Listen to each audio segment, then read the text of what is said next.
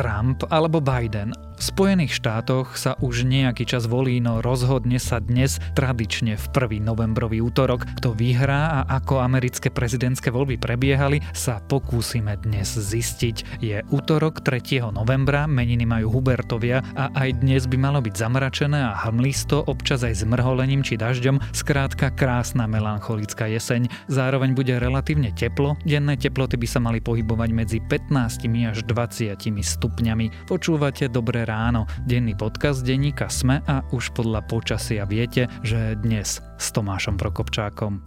Najinovatívnejšie tlačiarne si vyžadujú veľké investície. S prenájmom tlačiarní do firmy ušetríte svoje peniaze a znížite náklady s každou vytlačenou stranou. Investujte do rozvoja vašej firmy a šetrite tam, kde je to rozumné. www.tlačte.sk Tlačiarne priamo k vám. A teraz už krátky prehľad správ.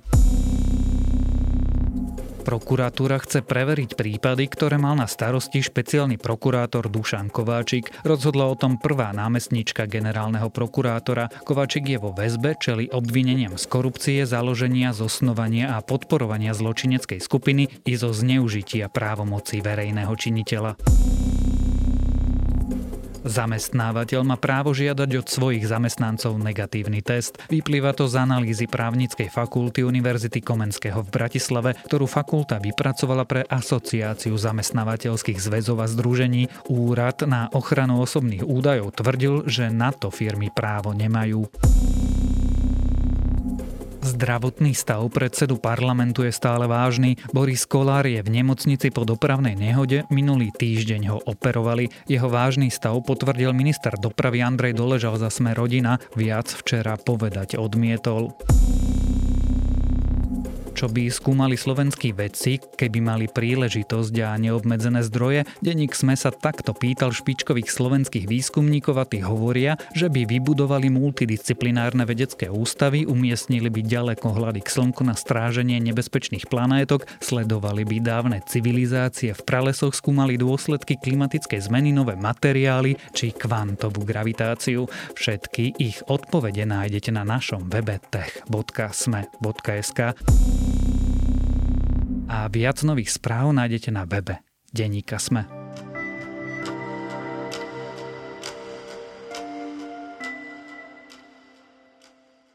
O každých podobných voľbách sa hovorí, že sú historické, ale tieto sú historické určite. V čase najväčšej globálnej krízy od druhej svetovej vojny, v časoch pandémie s viac ako miliónom mŕtvych, si najmocnejšia demokratická krajina sveta vyberá svojho prezidenta. Či ním bude znovu Donald Trump, alebo si dnes Spojené štáty zvolia Joe Bidena, sa budem dnes rozprávať s reportérom zahraničného spravodajstva denníka SME, Lukášom Honderčaninom. Hello, Wisconsin, we're back, we're back. We're going to win.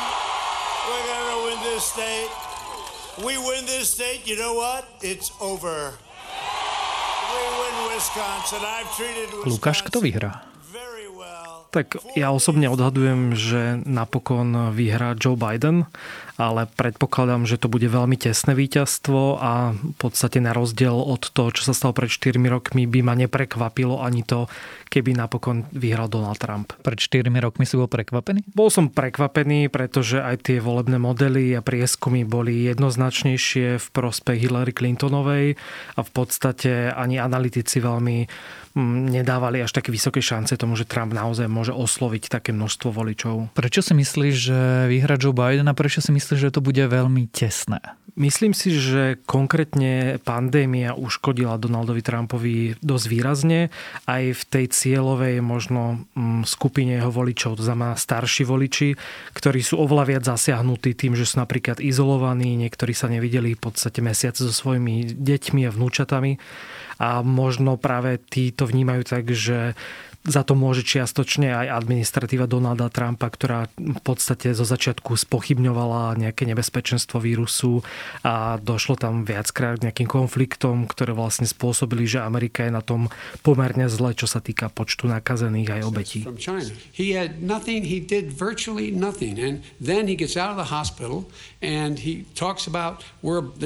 Don't worry, it's all going be over soon. Come on. There's not another serious scientist in the world who thinks it's going to be over soon. President Trump, your reaction? I say over soon. I say we're learning to live with it. We have no choice. We can't lock ourselves up in a basement like Joe does. He has the he has Posledné dni americké médiá vlastne o ničom inom nerozprávajú, iba o amerických prezidentských voľbách, čo je úplne pochopiteľné. Ja som videl rôzne pesimistické aj optimistické volebné modely. Tie hovoria čo? Tak modely väčšinou nahrávajú teraz Joe Bidenovi.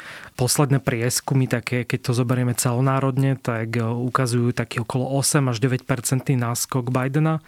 Dokonca stránka 538, ktorá vlastne spočítava tieto prieskumy a robí taký odhad, dáva až 90% šancu, že víťazom bude Biden ale zase treba povedať, že v minulosti práve v tých predchádzajúcich voľbách sa všetky takéto stránky sekli a netrafili toho víťaza. To som sa chcel práve opýtať, pretože v posledných voľbách sa tie modely plus mínus mýlili. Teda oni kumulatívne trafili, kto získa najviac hlasov, ale v konečnom dôsledku to nestačilo. Americký volebný systém je zvláštny. Skús ho vysvetliť aspoň jednoducho pre našich poslucháčov. Tak vlastne presne aj to, čo bolo mm, pred 4 rokmi, tak bolo to, že Clintonová v tých prieskumoch viedla, ale viedla tesnejšie ako vedie dnes Biden. Bolo to väčšinou tak o 2 až 5 ale v Spojených štátoch nie je až tak dôležité, či získate viac hlasov, ako či získate tie dôležité štáty.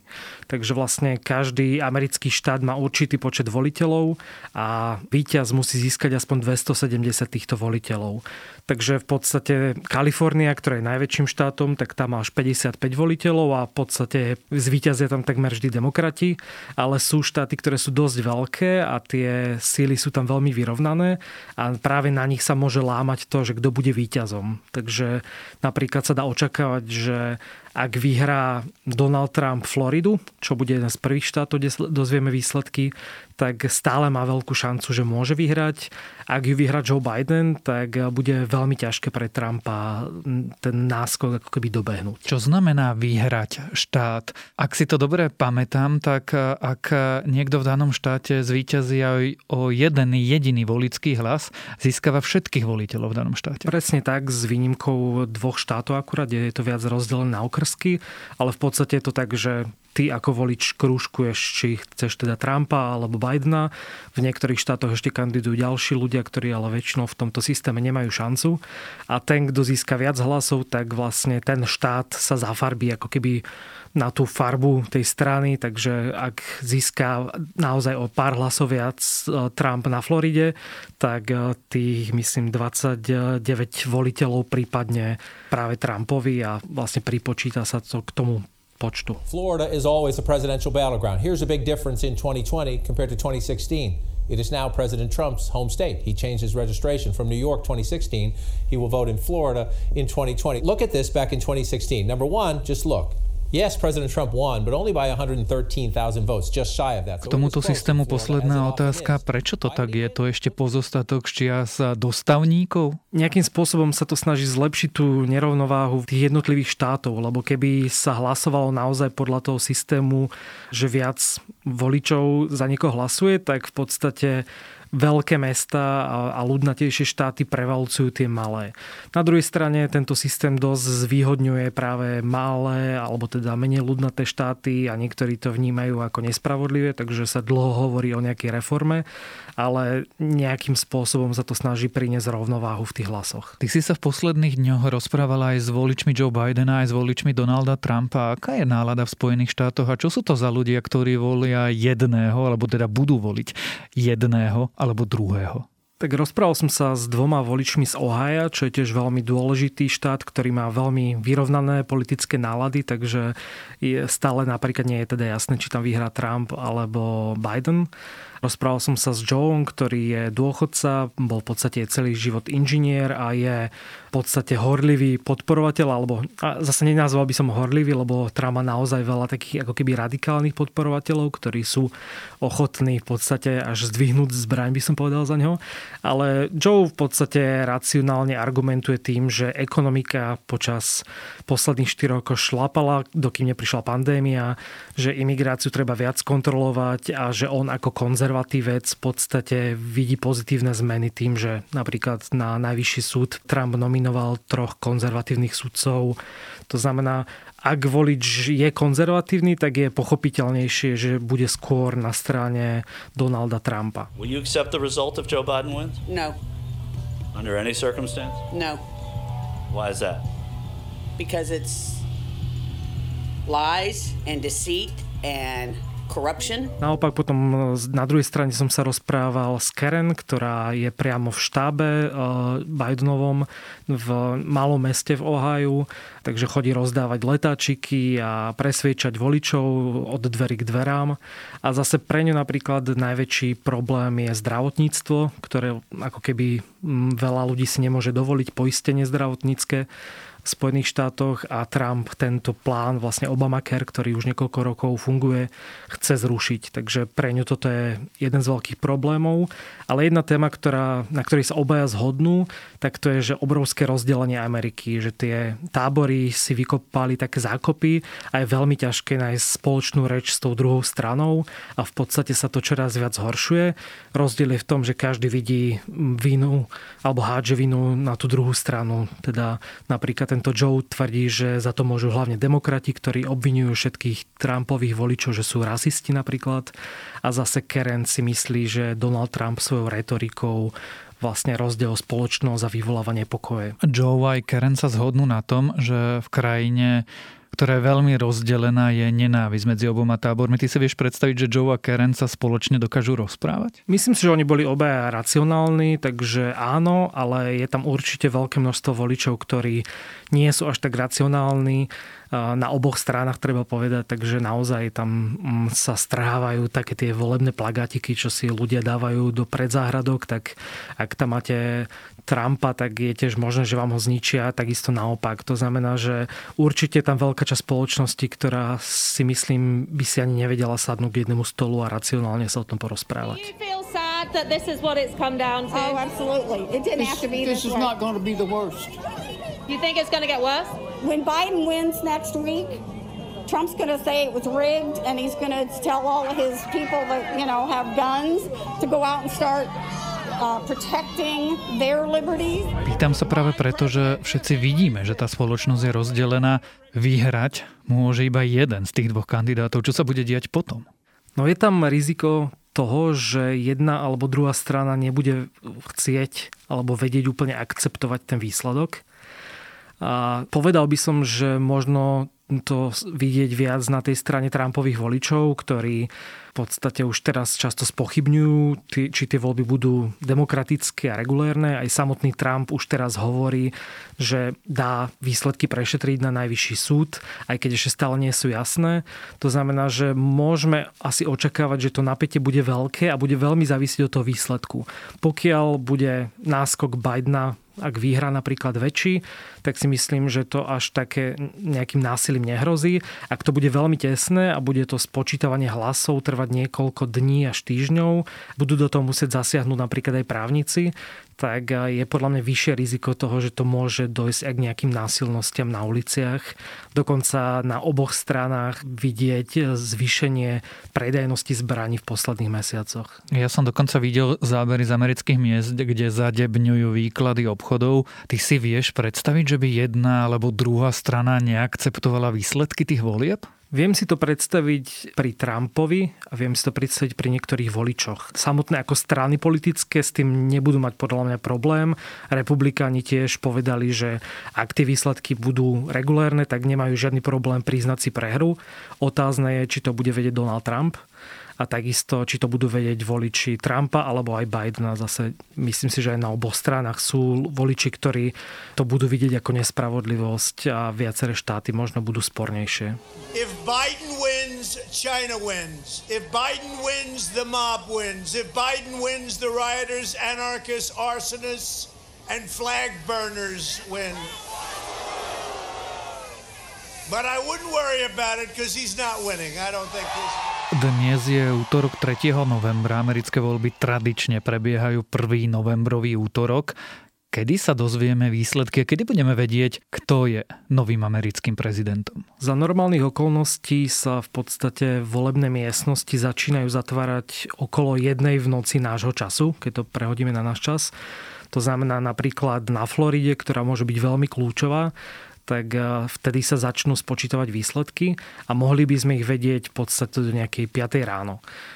Čo je ale iné tento rok je to, že už 90 miliónov voličov hlasovalo vo voľbách a to buď poštou, alebo v podstate v uplynulých týždňoch už sa dalo normálne čakať pred volebnými miestnosťami a hlasovať a v každom štáte platia iné pravidlá na to, kedy sa tieto hlasy môžu začať spočítavať. Takže Florida môže byť rýchla kvôli tomu, že tí ľudia už tam mohli otvoriť obálky s hlasmi a v podstate ich stačí počas volebnej noci spočítať. V niektorých štátoch dokonca môžu prísť hlasy až po voľbách. Stačí, že boli odoslané do dátumu volieb. Takže je možné, ak to bude tesný výsledok, že si na to budeme musieť počkať dokonca niekoľko dní. Existuje nejaký limit, dokedy musia byť vyhlásené výsledky volieb? Myslím, že limit je 8. december, takže vtedy vlastne už musí ako keby niekto rozhodnúť, kto je víťazom volieb, takže naozaj je to pomerne dlhé obdobie. Každopádne my to budeme sledovať, budeme to sledovať naživo, minútu po minúte aj v noci dnes útorka na stredu aj spolu s Lukášom Onderčaninom, ktorý nám dnes rozprával o amerických prezidentských voľbách. A tiež pripomínam, že v Dobrom ráne máme aj špeciálnu minisériu k americkým voľbám Dobré ráno, americký prezident ak sa chcete o týchto voľbách dozvedieť viac, určite ju skúste. Najťažšie časy, najlepšie riešenia, aj o tom sú príbehy slovenských vizionárov, ktorí získali prestížne ocenenie EY Podnikateľ roka.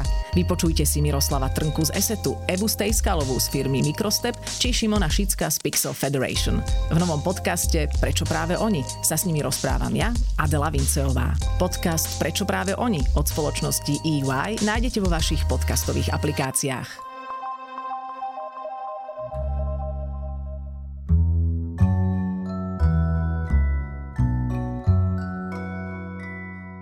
Ako už viete, Dobré ráno oslavuje 3 roky. Bola to divoká jazda plná prekvapení, naučili sme sa kopu veci a urobili z podcastov na Slovensku vážnu vec, ale predovšetkým ďakujeme vám, našim poslucháčom. Tento týždeň tak oslavujeme spoločne a dnes nám narodeninový pozdrav poslal Robert Roth. Na podcasty som, priznám sa, nikdy tak extra nebol, lebo som ani nevedel, čo to znamená, ale počas prvej vlny tejto našej a nie len našej situácie som e, začal podcasty počúvať častejšie, lebo boli bohatšie na relevantné informácie. Aké podcasty počúvam najradšej? No extra si nevyberám, pretože mám pocit, že sa ma všetko týka ako občana. Nie som nejaký vyberavý v tomto slova zmysle a keď si predstavím, že zaspávam tak strašne neskoro v noci a madam, ktorá ma teraz nahráva, tam už fúkne ranný podcast a ešte je len noc, tak e, o 12 hodín už čakám ďalší, takže počúvam viac menej všetky a extra si nevyberám, ako som bol spomenul na začiatku. A čo ma najviac na podcastoch baví, tak ja vám to teda poviem, že aj investigatívny novinár Trebars z denníka ZME vie priznať farbu a povedať, tak na toto nemám názor. A to je na dnes všetko, dávajte na seba pozor. Počúvali ste Dobré ráno, denný podcast denníka Sme s Tomášom Prokopčákom a ešte úplne posledná vec, ak nám chcete zanechať nejaký odkaz, ktorý potom pustíme v našom narodeninovom špeciále, môžete tak urobiť ešte dnes do obeda, ak ho pošlete na podcasty zavináč sme.sk. Ešte raz na adresu podcasty zavináč sme.sk.